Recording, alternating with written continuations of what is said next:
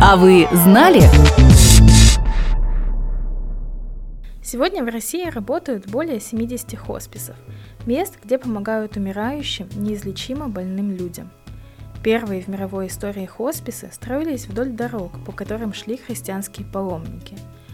Там им могли помочь в случае голода или болезни, но, впрочем, двери хосписов были открыты и жителям близлежащих поселений.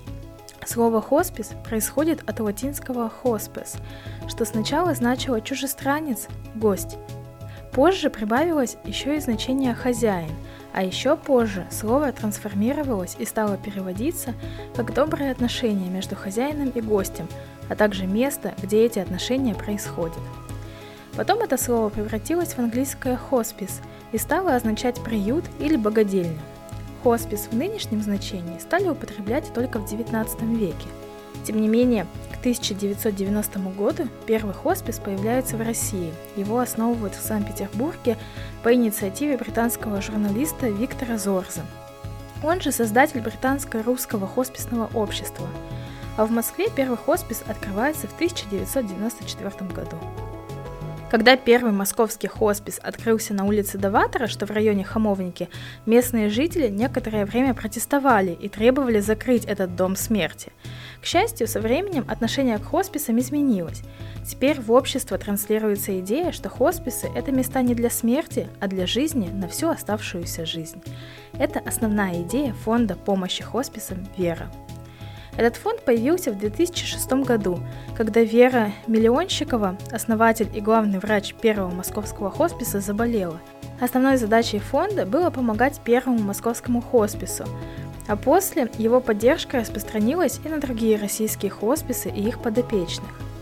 В 2013 году благодаря фондам «Вера» и «Подари жизнь» был создан детский хоспис «Дом с маяком» в Москве. Тогда у детского хосписа заработала выездная служба, команда специалистов, благодаря которым тяжело больной ребенок мог оставаться дома с близкими, а не лежать в больнице. Выездная служба облегчает симптомы заболеваний, психологически поддерживает и ребенка, и его семью и старается привнести в их жизнь те впечатления, которых они могут быть лишены из-за болезни тому же хоспис предоставляет родителям передышку, возможность отдохнуть и заняться своими делами, пока с ребенком остается специальная няня. В 2018 году был учрежден одноименный благотворительный фонд. Мы назвали наш фонд «Дом с маяком», потому что когда в семье неизлечимо болен ребенок, это похоже на шторм. Земля уходит из-под ног и вокруг темнота. Маяк подает сигнал.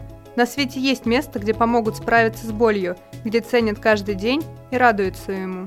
Говорят в фонде. В 2019 году у дома с маяком открылся стационар для детей в Москве. Он весь похож на большой корабль с каютами, палатами, маяками, цветами и рыбами. Еще один проект дома с маяком «Мечты сбываются». Проект появился по примеру международного благотворительного фонда Make a Wish, который создали после того, как исполнили мечту четырехлетнего Кристофера Джеймса Грейчуса – мальчика, который мечтал стать офицером, но болел лейкемией.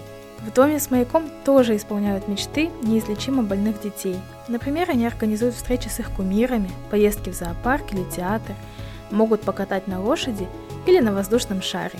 Словом, сделать все, чтобы ребенок узнал что-то, кроме больничных стен.